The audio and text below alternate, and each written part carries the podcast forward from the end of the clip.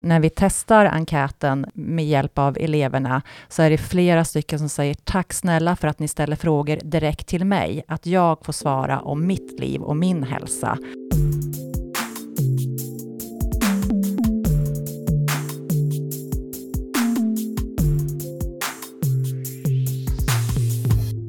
Hej och välkommen till FoU-podden.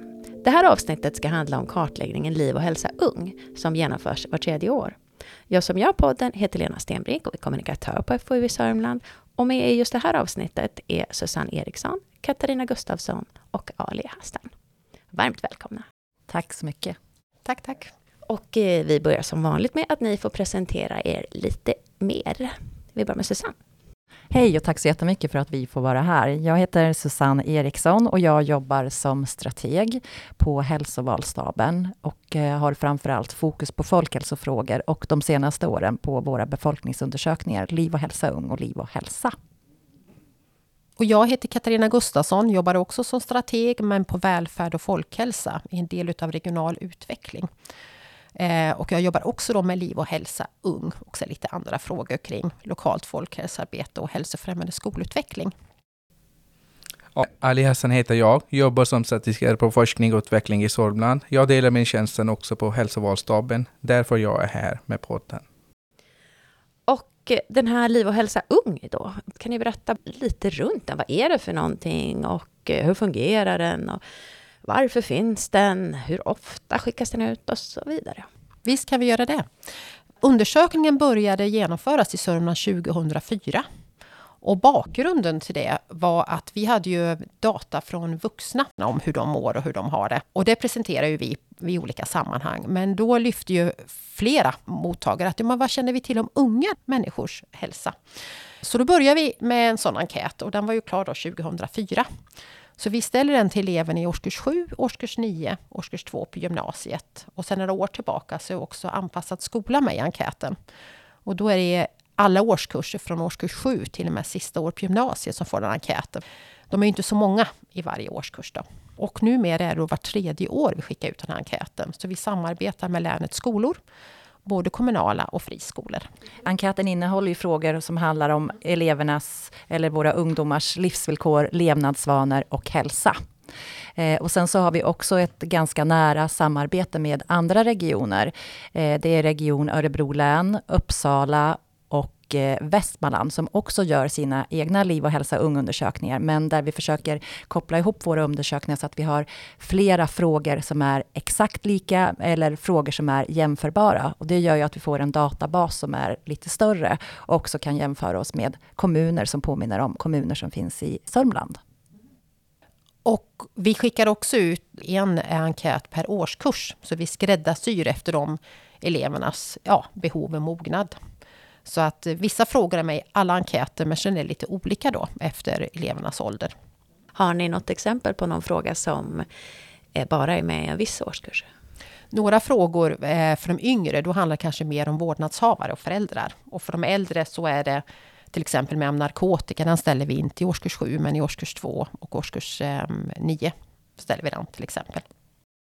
Och en fråga som vi absolut bara har med i årskurs två, det är om man tänker bo kvar i sin kommun när man slutar skolan. Jag tänker också att vi kan väl säga att man fyller i enkäten helt anonymt och man fyller i den på lektionstid. Eh, så det gör ju att vi har ganska höga svarsfrekvenser jämfört med vuxenundersökningen som är en urvalsundersökning och som man skickar hem och får svara på i hemmet. Och det är ju frivilligt för skolorna att delta i undersökningen. Vi skickar ju ut en förfrågan om de vill delta. Och det är ju ett stort intresse, så verkligen majoriteten. Den här gången var det 60 utav 66 skolor som tackade ja då. Men sen är det ju också frivilligt för eleverna att eh, delta i undersökningen. Och de flesta eleverna deltar, om de är i klassrummet så svarar de på enkäten. Så är det. Men det ska vi komma ihåg att det är frivilligt hela vägen. Mm. Vi har en högsta svarsfrekvens bland årskurs 7 och lägsta svarsfrekvensen bland årskurs 2 på gymnasiet. Och totalt är det ungefär 70 procent svarsfrekvens. Och det kan jag också passa på att säga att är man sjuk den dagen som undersökningen genomförs just i den klassen eller på den skolan, så finns det också en uppsamlingsperiod där vi har ett par veckor där det finns möjlighet. Det finns ju elever till exempel som är ute på praktik och inte kan delta just under de veckorna. Så vi har också en uppsamlingsperiod på ett par veckor. Mm. Men i det här arbetet, då, vilka verksamheter är det som är involverade och vilka är just era roller? Vi nämnde ju förut, det är ju skolorna som är målgruppen, för det är ju eleverna som går i skolan som får svara enkäten och på skoltid. Så det är ju skolorna som är involverade, men också länets kommuner på olika sätt. Då. Och eh, också elever är ju faktiskt involverade. Det har väl gjorts sedan början 2004, men kanske än mer nu de senaste åren. För att det är ju lätt att vi vuxna vill veta så mycket om unga, men vad vill unga att vi ska känna till om dem? Vilka frågor vill de att vi ska ställa? Vad tycker de är viktigt utifrån deras livsvillkor, levnadsvanor och hälsa? Ja, men det är helt rätt. Och sen de senaste undersökningarna vi har genomfört, så har vi också involverat eleverna i betydligt större utveckling än vad vi gjort tidigare och framförallt inför undersökningarna. Vi tar ju fram grundenkäten, men sen så går vi också ut till olika skolor, både i eh, årskurs 7, årskurs 9 och årskurs 2 och i olika kommuner, där vi testar själva formuläret och enskilda frågor på eleverna. Och där de får komma till tal som att säga att den här frågan Eh, är svår att förstå eller kan ni ha flera svarsalternativ? Till exempel när vi ställer frågan om alkohol så ställer vi frågan hur ofta eleverna drick, dricker alkohol eh, och om de blir berusade när de dricker alkohol. Och då fick vi vid ett tillfälle Eh, information från eleverna att vi tycker att ni ska ställa frågan om man blir berusad varje gång man dricker. Vi hade ju där färre svarsalternativ. Det är ett exempel. Eh, men att vi träffar de här fokusgruppseleverna, det gör ju också att när vi tar fram nya frågor så kan vi se om de förstår frågan eh, och om de förstår de svar vi har tagit fram. Däremot kommer också eleverna in med flera områden som vi som vuxna har missat att ta med. Till exempel fråga om Eh, trygghet som de vill att vi ska ställa väldigt mycket och eh, en fråga om porr kom med för att det var elever som sa att det här måste ni ställa. Det är som skillnad mellan flickor och pojkar, hur vi tittar på porr på nätet. Så de är oerhört involverade nu. Och sen så vill jag också passa på att säga att när vi tar fram nya frågor, så skickar vi dem också till mätteknisk granskning, alltså på SCB, där de mättekniskt granskar så att vi faktiskt också frågar efter rätt saker, och mäter det vi verkligen avser att mäta. Sen tänker jag de verksamheter som är med inom regionen i det här, det är ju hälsovalstaben, där jag jobbar som samordnare för de här eh, undersökningarna. Och sen är det ju Katarina med flera kollegor från eh, välfärd och folkhälsa. Och sen så är ju Ali från FoU i Sörmland, men också som jobbar viss del av sin tid för oss på hälsovalstaben. Mm. När du pratar om alkohol där, att de har bett att få flera frågor. Då funderar jag på, finns det någon fråga som handlar om ifall de själva väljer att dricka eller om de blir påverkade av andra? Den frågan har vi inte, utan vi har en fråga eh, som handlar om man dricker alkohol och sen är det en följdfråga på det, att om man dricker alkohol, hur ofta dricker man alkohol? Och sen så också om man blir berusad då, då om man dricker alkohol. Ingen fråga om man blir påverkad. Men annan forskning visar ju att ofta gör det här i grupp. Så att är det på något område, det handlar ju om flera frågor än alkohol, men man tar det alkohol som exempel, så är det någon som dricker där så har han ju ofta flera omkring sig som gör det i, tillsammans. Så finns det låga andelar på någon skola, eh, det liksom blir ju sådana här mönster. Och så ser vi ju också på andra frågor, till exempel om narkotikan, om man känner till, då är det ju ja, flera som gör det där. Så att eh, visst är det en stor påverkan från eh, andra kompisar och vilken miljö man finns i. Så är det verkligen förutom då att vi har eleverna med när vi tar fram frågor, så vill vi gärna träffa eleverna när vi presenterar resultat. För att få deras eh, feedback, hur, hur de ser på det här resultatet och att de hjälper oss att tolka resultatet. Och då får vi också mycket av den här informationen från eleverna. Mm. Och nu då när vi ändå är inne på resultatet så kanske vi kan ta lite, hur ser det ut egentligen i Sörmland? Hur är det allmänna måendet bland våra ungdomar? Ja, men vi har ju eh, en fråga i enkäten som handlar om hur eleverna upplever sitt allmänna hälsotillstånd. Och den frågan har ju varit med sedan undersökningen 2004. Och Ehm, om man tittar på utvecklingen över tid så är det ju en lägre andel som skattar sin hälsa som bra idag jämfört när vi började med undersökningen. Och det vi också ser är ju att skillnaden mellan könen har ökat. Det är en högre andel pojkar, killar, som uppskattar sin hälsa som bra jämfört med flickor. Och om vi tittar på killarna så är det drygt 80 procent som säger att de har en bra eller mycket bra hälsa. Och högst andel ser vi bland killar i årskurs 7, där närmare 86 procent säger att de har en bra eller mycket bra hälsa. Tittar vi på tjejerna så ligger det ungefär runt 50 procent som säger att de har en bra eller mycket bra hälsa. Och lägst andel ser vi bland elever i årskurs 2 på gymnasiet, där endast 53 procent säger att de har en bra eller mycket bra hälsa. Jag har ju sett den här kurvan någon gång och jag har för mig att det är vid något specifikt år som det faktiskt börjar hända saker. Att det blir sämre. Finns det någon anledning till att det börjar hända just då? 2011 Eh, och det blir mycket spekulationer kring vad är det som påverkar och vad är det som gör att hälsan går ner. Men vi har ju också sett och när vi har träffat representanter från skolan så vet man ju att vi fick en ny skolplan däromkring och att det blev lite tuffare förhållanden för eleverna, bland annat när det gäller betygssystemet som ändrades. Så det är en anledning. Men det vi också kan se är ju att de här smarta telefonerna har ju blivit mer och mer vanliga bland våra unga. Och de hade ju ett intåg innan 2011 2011, men har blivit mer och mer vanliga. Så det skulle också kunna vara en anledning till att man jämför sig med andra i större utsträckning än vad som har varit möjligt tidigare. Eh, eleverna kan skriva kommentarer till oss när de har fyllt i enkäten. Förr hade vi en pappersenkät, nu har vi en digital enkät. Men det året så fick vi ju så många kommentarer från eleverna just om betygssystemet. Men sen handlar det ju också om att de hela tiden följs upp på varje moment. Eh, så eleverna skrev att de blev väldigt stressade i skolan och hela tiden att man kan alltid prestera mer. Man är aldrig nöjd och det är alla moment. Och det här påverkar ju också hur man mår och hur man har det.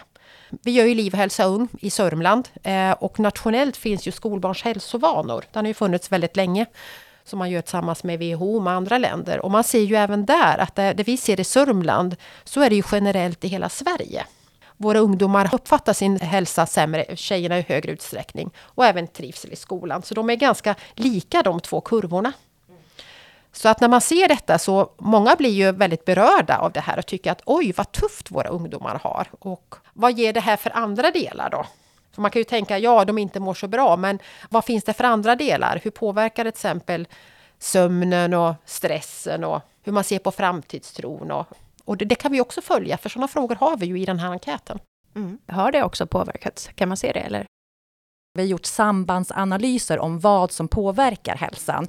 Eh, det gjorde vi på materialet för 2020 och jag kan tänka mig att det är ganska så överförbart på 2023 också. Eh, och då pratar vi om skydds och riskfaktorer för hälsa. Och då har vi sett att de skyddsfaktorer som har starkast samband med hälsa, det är att vara nöjd med sin fritid, att äta lunch dagligen och att kunna prata med sina vårdnadshavare. Och de riskfaktorer som kommer fram i de här sambandsanalyserna, det är att ha blivit slagen av en vuxen i sin familj. Det har ett negativt samband med hälsa.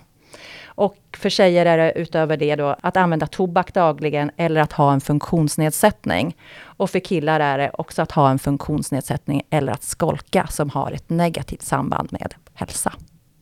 Har jag förstått rätt att skyddsfaktorer kan uppväga riskfaktorerna?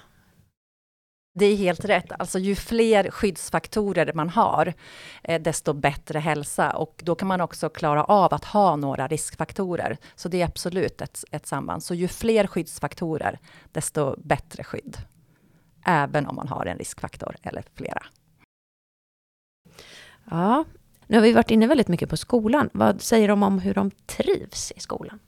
Trivseln i skolan har ju minskat över tid. För när vi började undersöka så var det skillnader mellan tjejer och killar, men den var väldigt liten. Utveckling över tid har visat att tjejerna idag trivs i lägre utsträckning i skolan.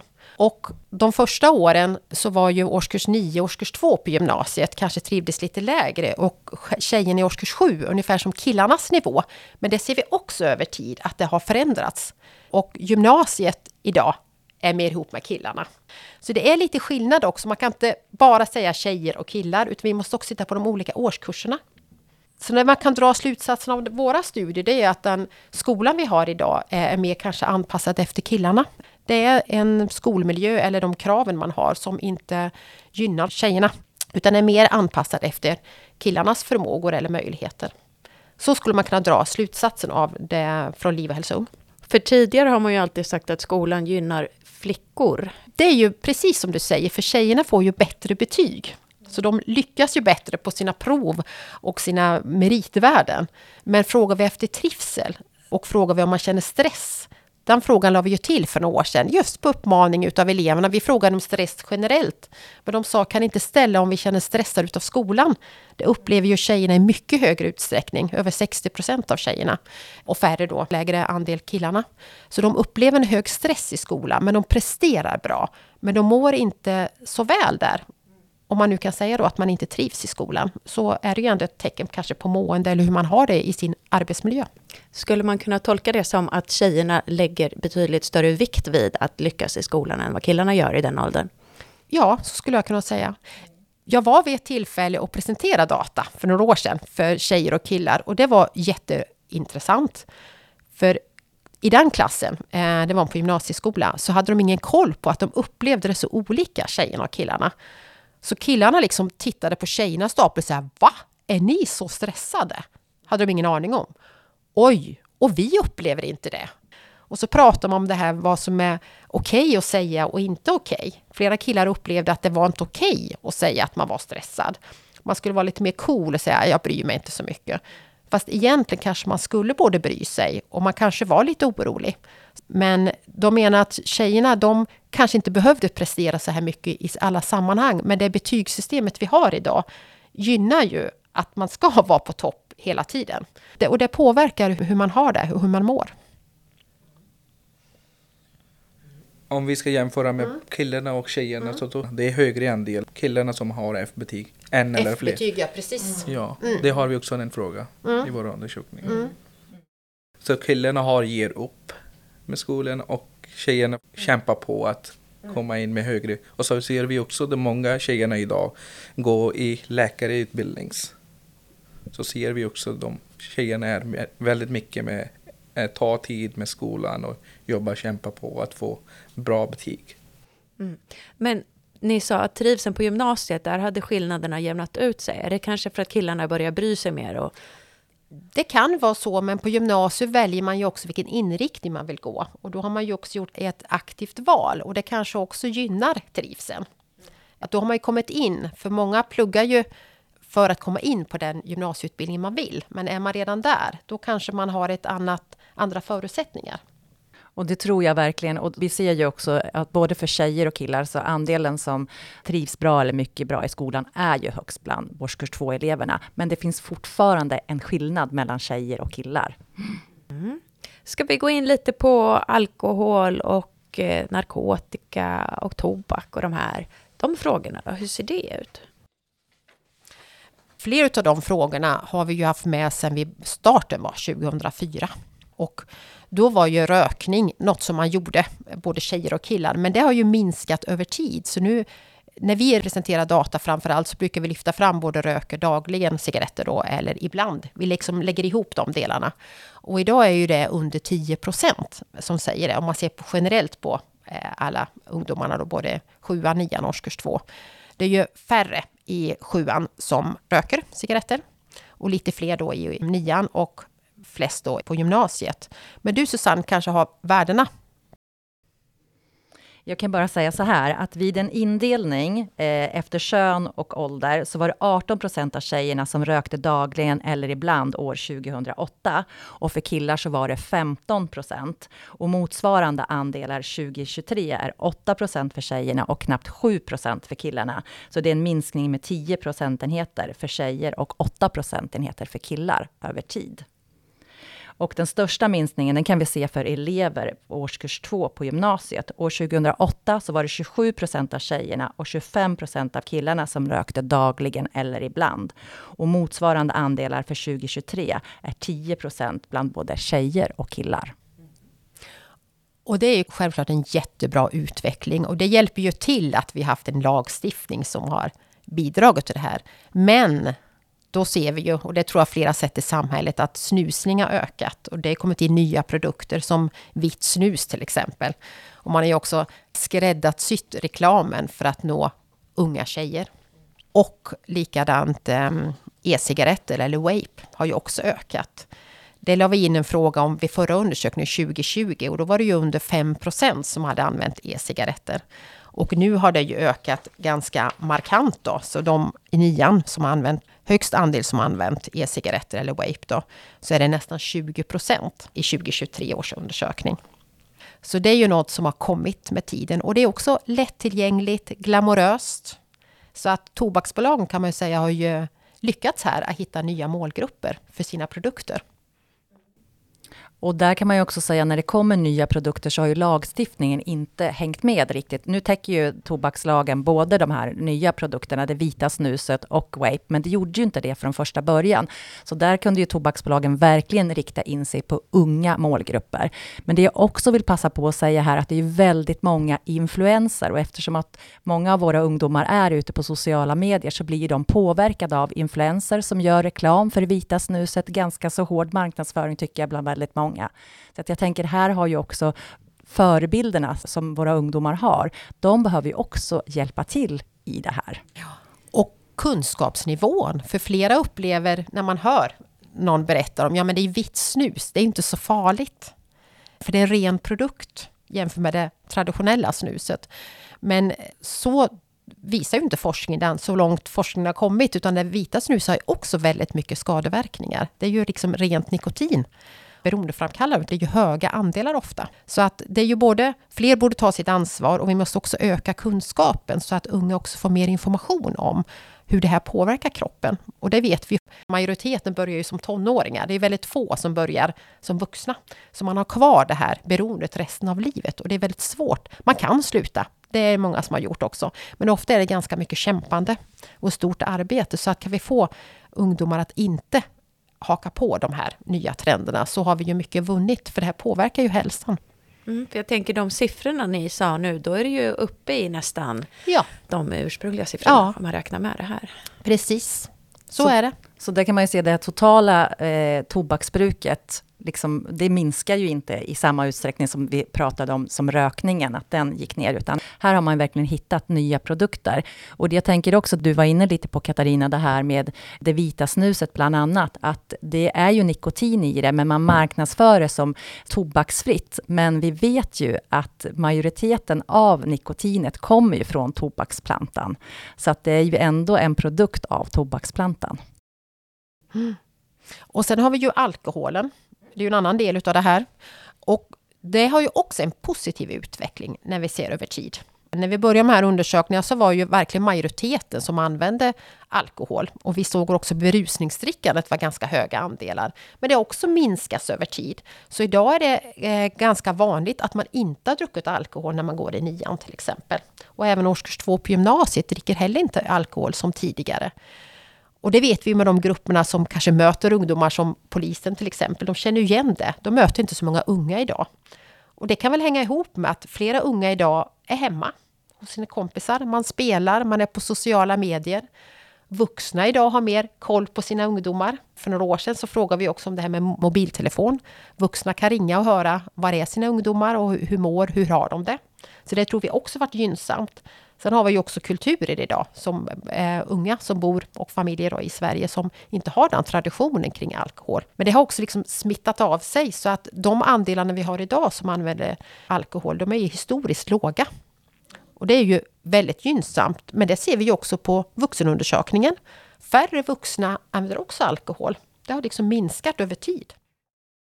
Men hur är det med andra droger som de kanske använder istället?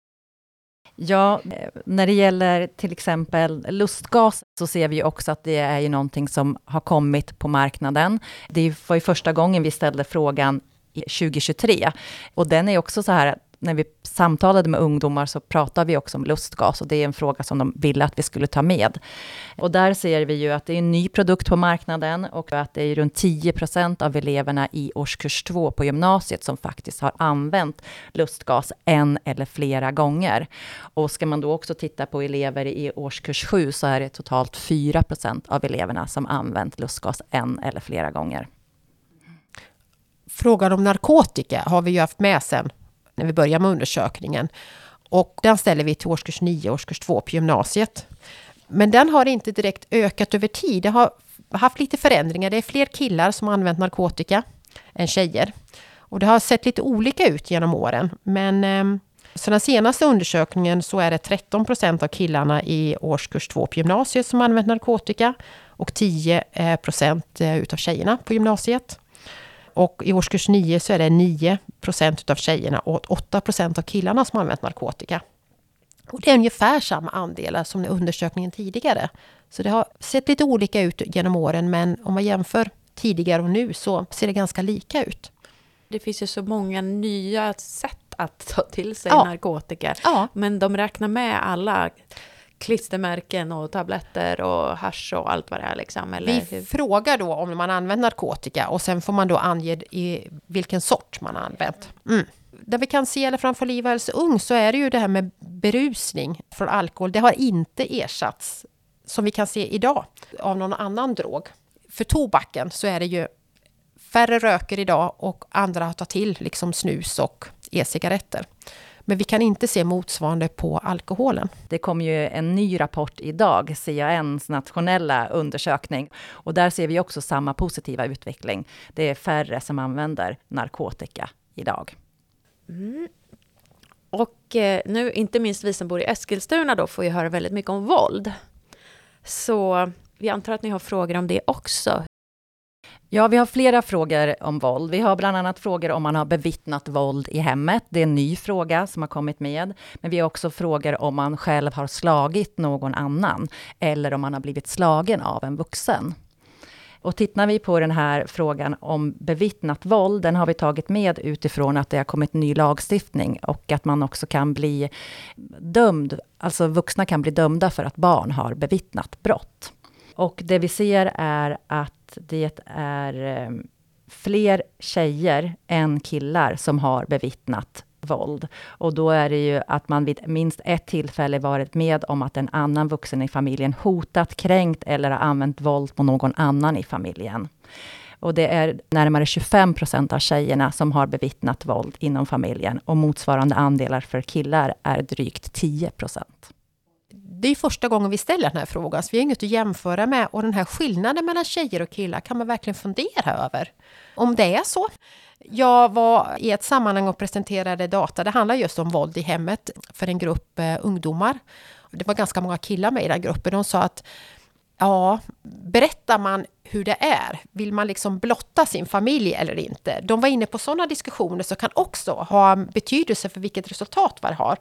Men sen kan det också vara att kanske fler tjejer är hemma och, och får vara med vid flera situationer. Killarna kanske är mer utomhus. Så att det, vi vet inte riktigt, så vi får ju också se den här frågan över tid. Kan det vara en tolkningsfråga också, vad man anser är våld? Så kan det verkligen vara. Så att det är ju skillnader mellan tjejer och killar och det är det man kan fundera på. Hur kan det se ut så här på det här sättet? Ja, och sen så tänker jag också, vi har ju den här frågan om man vid minst ett tillfälle avsiktligt själv har slagit någon annan. Och där ser vi ju skillnaden åt andra hållet. Det är betydligt fler killar som har slagit någon annan jämfört med eh, tjejer. Och tittar vi så är det ju över 40 procent bland killarna och i årskurs 9 killarna så är det nästan 50 procent som avsiktligt slagit någon annan. Och motsvarande andelar för tjejer är ungefär 25 procent. Lite lägre i årskurs 2 på gymnasiet jämfört med årskurs 9. Men vi har ju också andra frågor kring det här. Eh, om man blivit tafsad på eller om man tvingas ta på någon annan på sexuellt sätt. De frågorna har vi också med. Och det ser vi också att det är ju fler tjejer som eh, uppger att de har blivit utsatta för detta än killarna. I årskurs 9 så är det 28 procent av tjejerna som har sagt att de har blivit utsatta för detta. Och 12 procent av killarna. Och sen är det färre då i årskurs eh, 7 och fler på gymnasiet. det är ju många utav tjejerna. Det är ju utav killarna också, men eh, ja, det här är just verkligen ett stort problem. Jag skulle vilja sy ihop de här frågorna med om man har bevittnat våld i hemmet och om man själv avsiktligt slagit någon annan. Och där ser vi bland de ungdomar som har bevittnat våld i hemmet, de är i också i större utsträckning har slagit någon annan person. Och det är nästan dubbelt så många som har bevittnat våld som har slagit någon annan jämfört med om man inte har bevittnat våld. Så hur man har det hemma påverkar ju också hur man beter sig mot andra om vi nu slår ihop alla de här frågorna som vi har tagit om trivsel och allmänt mående och våld och droger och så, det påverkar ju framtidstron. Så har ni koll på hur den ser ut? Ja. Om vi ser på framtidstro för personlig del så ser vi en skillnad mellan kön. Så ser vi en högst andel bland årskurs 2 på gymnasiet. Bland killarna det är 72 procent och samtidigt vi ser totalt sett är det ungefär 60 procent bland tjejerna som framtidstro. Som har en bra framtidstro eller? Vad? Ja, så, som ser just på sin framtid. Och den här frågan har vi också ställt tidigare år. Och då var det också en skillnad mellan tjejer och killar, men det här glappet har ju ökat över tid. Så vi ser samma tendens på flera av våra frågor. Att det fanns en skillnad förut, men glappet har ökat mellan tjejer och killars svar. Eh, vi har också en fråga som tycker att de i allmänhet kan lita på de flesta människor. Så ser vi där också från 2017 till 2023 så ser vi en skjutning. Så där ligger ungefär 45 procent eh, i 2017 som litar på eh, människor. Och så ser vi idag det är ungefär 30 procent. Oj, ja. Så det har ju också minskat över tid. Och vi har en fråga, hur ser du på framtiden för världen i stort? Nu har vi inte hunnit analysera den frågan riktigt. Men flera lyfter ju fram där att eh, det är ju det här med miljöfrågorna. Man funderar hur ska världen vara? Man ser krig i sin närhet. Man funderar också på om man kommer få något jobb i framtiden. Så det kan man väl säga, de sakerna dominerar. Eh, med miljön, med krig och, eller trygghetsfrågor. Kan man säga i stort, både utanför Sveriges gränser men även kanske i Sverige, inom Sverige. Och sen är om man kommer få jobb och även kring familj. Det är det också man funderar över. Men det jag också tänker på när det gäller med god framtidstro, så när vi gjorde undersökningen våren 2023 så hade vi precis klivit ur den här pandemin. Och när det gäller god framtidstro så har vi också gjort sådana här sambandsanalyser. Och den starkaste faktorn som är som en skyddsfaktor för god framtidstro, det är att vara nöjd med sin fritid. Och jag tänker att hur många var nöjda med sin fritid under pandemin när man blev inlåst eller man kunde inte röra sig ute. Så att jag tänker att den skulle kunna vara påverkad av mer än krig, som jag också tror absolut, men, men att det finns andra saker. Men att vara nöjd med sin fritid har ett oerhört starkt samband med hur man ser på sin framtid. Mm. Sen när vi är inne på fritid och så då, då tänker jag lite på fritidsaktiviteter och hälsa. Hur ser det ut med fysisk aktivitet? Vi har en fråga som handlar om andelen elever som tränar tre gånger i veckan eller oftare. Eh, och den har vi haft med sedan 2017, så där kan vi se lite utveckling över tid. Eh, och det har legat relativt stabilt. Det skiljer sig åt lite grann mellan de undersökningsåren. Och ska man säga någon tendens så kanske den har gått ner lite grann. Men det som är viktigt att lyfta fram här, det är ju att skillnaden mellan könen är ganska stora och det är betydligt högre andel killar som tränar tre gånger i veckan jämfört jämfört med tjejer. Eh, och lägst andel ser vi också, det finns bland elever i årskurs 2 på gymnasiet. Och här kan man se att ju äldre eleverna blir, desto färre är det som tränar regelbundet. Och vi har också en fråga med om man är med i någon förening. Och det har också minskat över tid. Så idag är det runt 40 procent som är med i en förening. Eh, och det finns också en skillnad om man går i årskurs 7. Då är det en högre andel jämfört med när man går på gymnasiet, årskurs 2. Då. För det är ju också ett, både kanske vad man hinner med, men också vilket utbud det är. För idag har vi ju inom många idrotter till exempel. Så blir man lite äldre så kanske man inte platsar i laget längre. Eller det krävs mycket mera träning för att kunna vara med. Och då kanske man inte kan kombinera det med, med skolarbetet till exempel. Men jag tänkte om man nu Eh, inte bara tänker på den här organiserade träningen då, hur många gånger i veckan det är, så tänker jag på stillasittandet. Har ni frågat om det? Med tanke på de aktiviteter man ofta ägnar sig åt nu. Ja, om man tittar på vardagar så har vi en fråga som handlar om man är stillasittande fyra timmar eller mer efter en skoldag. Och där ser vi ju också att det är en högre andel elever på årskurs 2 jämfört med årskurs 7 och årskurs 9 eleverna som faktiskt också säger att de sitter stilla fyra timmar eller mer. Så vi ser ju att de här är kompatibla med varandra, att det är färre som rör sig och fler som sitter stilla bland de allra äldsta eleverna. Men det jag också kan säga det är ju att i skolbarns hälsovanor så har man ju också frågor om stillasittande. Den är inte exakt likadant utformad, men i skolbarns hälsovanor så ser man att omkring en tredjedel av både pojkarna och flickorna spenderar mycket tid, eller nästan all sin fritid stillasittande. Så resultaten från vår undersökning stämmer ju ganska väl överens med skolbarns hälsovanor, tänker jag. Vi har en fråga också som handlar om elever som har svårt att somna i stort sett varje dag eller mer än en gång i veckan. Och den här frågan har vi haft med sedan 2008.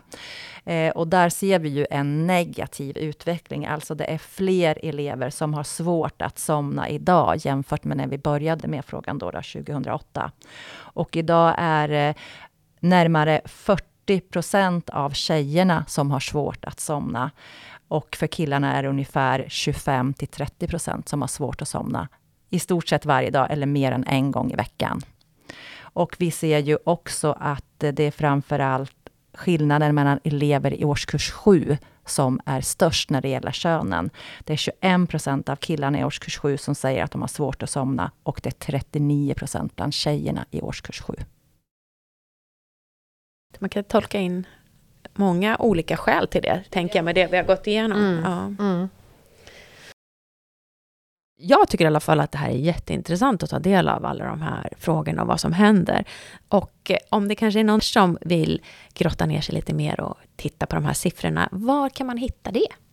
Vi lägger ut eh, resultat på vår webb, så går man till utvecklasörmland.se så finns mer material där att hämta. Och tycker ni att vi har glömt att säga någonting som vi borde ha med? Det här handlar ju om barn och ungas livsvillkor, levnadsvanor och hälsa. Och när vi ställer de här frågorna så är det ju många som klart tycker att åh vad ni är tjatiga, åh vad ska ni veta det här för, åh ni kan ändå inte hjälpa mig. Men det finns ändå en ganska stor grupp elever som tycker att det här är jätteviktigt och de tycker att vi ställer bra frågor. De tycker det är viktigt att vuxna får veta det här. Eh, för att de förstår, antingen behöver de kanske själva hjälp eller så känner de någon kompis. Eh, och, och, det tycker jag är bra att vi gör det här tillsammans med eleverna. Inte att de står där och vi står här, utan att vi gör det här ihop. Och just det här initiativet som vi har eh, jobbat med, att få med fler elever att eh, hjälpa till med att ta fram bra frågor och att ja, finjustera kanske svarsalternativen eller frågeställningarna. Det tror jag är en framgångsfaktor. För att ska vi göra sådana här enkäter och fråga människor så måste det vara så tilltalande så att man vill svara på frågorna. Annars så avstår man. Så det tycker jag är ett ansvar som vi har som vuxna, att vi möter unga. Och även att vi redovisar resultat. Så den första resultatredovisningen vi gör efter att undersökningen är avslutad, då är det en återkoppling till eleverna. Och det brukar vara ett antal veckor efter när vi är klara med insamlingen så får de tillbaka en skrift där vi tackar dem för medverkan och så ger vi det första resultatet. Så att, eh, för det är de som är egentligen det allra viktigaste. Att de har velat svara på våra frågor och att vi kan använda det. Så att barn och unga får den bästa möjliga hälsan och förutsättningar för gott liv. Och jag tänker det jag skulle vilja fylla på där, eh, när vi testar enkäten med hjälp av eleverna, så är det flera stycken som säger tack snälla för att ni ställer frågor direkt till mig. Att jag får svara om mitt liv och min hälsa och inte gå en omväg, utan är direkt riktat till dem. Det är flera som har uttryckt när vi testar enkäten. Kan faktiskt resultaten påverka saker? Till exempel nu om man ser det här med skolan, att det att de mår dåligt, kan det påverka hur man gör i framtiden? Kan man för göra förändringar för att göra det bättre? Det är jag helt övertygad om att man kan. Sen är ju vissa av de här sakerna ganska svåra, för vi har liksom lagar som styr till exempel betygssystemet. Men jag vet, man har ju sett över de här delarna på olika sätt. Så visst kan det här resultatet eh, bidra. Men mycket av de här frågorna är ju ganska komplexa. Men får vi inte syn på det här, hur ska vi då kunna påverka och eh, göra en utveckling? Och när är det dags för nästa enkät? Ja, den kommer vi genomföra år 2026. Det är ju med tre års intervall vi gör de här undersökningarna. Så våren 2026 planerar vi för att göra nästa Liv och hälsa ung. Tack så jättemycket för att ni var med och berättade om det här. Tack själv! Tack så jättemycket! Och till dig som har lyssnat så vill jag säga tack för att du har lyssnat och önska dig en toppenfin dag. Hej hej!